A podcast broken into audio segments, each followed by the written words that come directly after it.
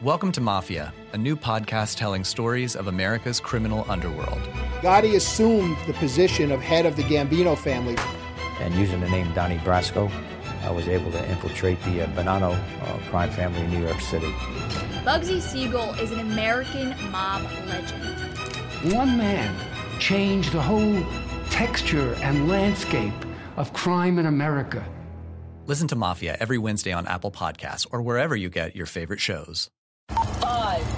Five, four, three, two, one. Cue music. This is Movies First with Alex First.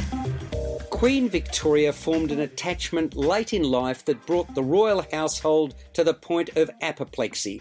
That true story is given poetic license in Victoria and Abdul. In 1887, Abdul Karim, played by Ali Fazal, a 24 year old clerk, travelled from India to the United Kingdom to present a ceremonial medal as part of the Queen's Golden Jubilee.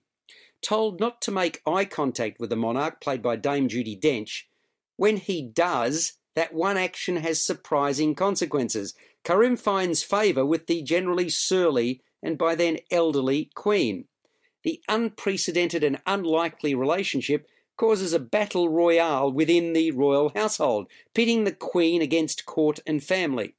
Victoria and Abdul humorously explores questions of race, religion, power, and the farce of empire through the prism of a highly unusual and deeply moving friendship. The screenplay is by Lee Hall, who is responsible for the movie Billy Elliot, based upon journalist Shrabani Basu's book, Victoria and Abdul The True Story of the Queen's Closest Confidant. It was that novel that brought to life, from their own diaries and journals, the long hidden history of Victoria and Abdul. In 2001, Basu was researching a book on the history of curry. I kid you not. She learned that Queen Victoria enjoyed eating curries. Basu visited Osborne House, Victoria's Isle of Wight residence, and was intrigued to see a couple of portraits and a bronze bust of a regal looking Indian man. In Victoria's dressing room, she spotted another portrait of the Indian man. On a larger scale, Osborne's Durbar room, crammed with treasures from India, was a monument to Victoria's fascination with what was known as the jewel in the crown. Even though she was the Empress of India, the Queen never visited. Basu notes that for safety reasons she couldn't go to India, so she had India come to her.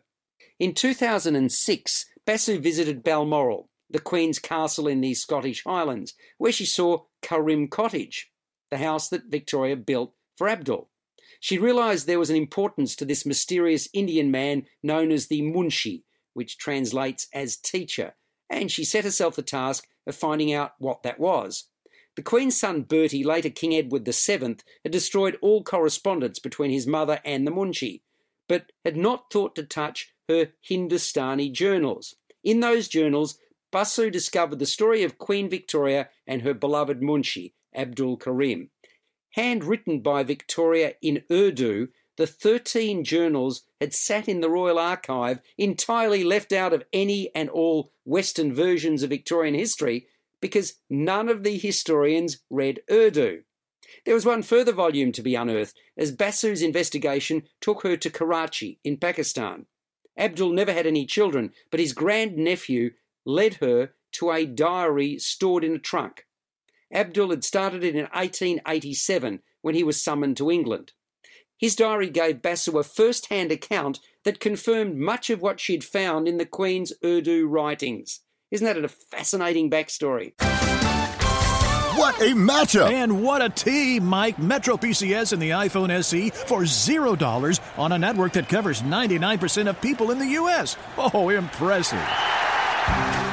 Play with the best. Switch to Metro PCS and get a 32 gig iPhone SE for $0. Metro PCS.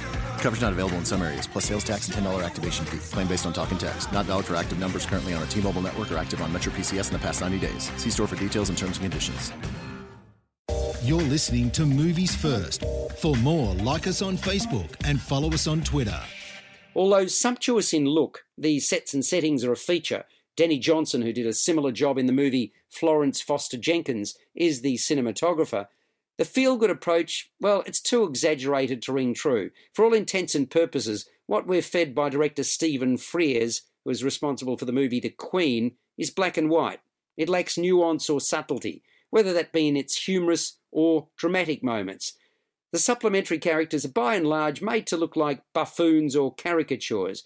The incredulous looks and carefully chosen words of the senior household staff and office bearers do bring mirth, but then some of the dialogue and the script as a whole is heavy handed.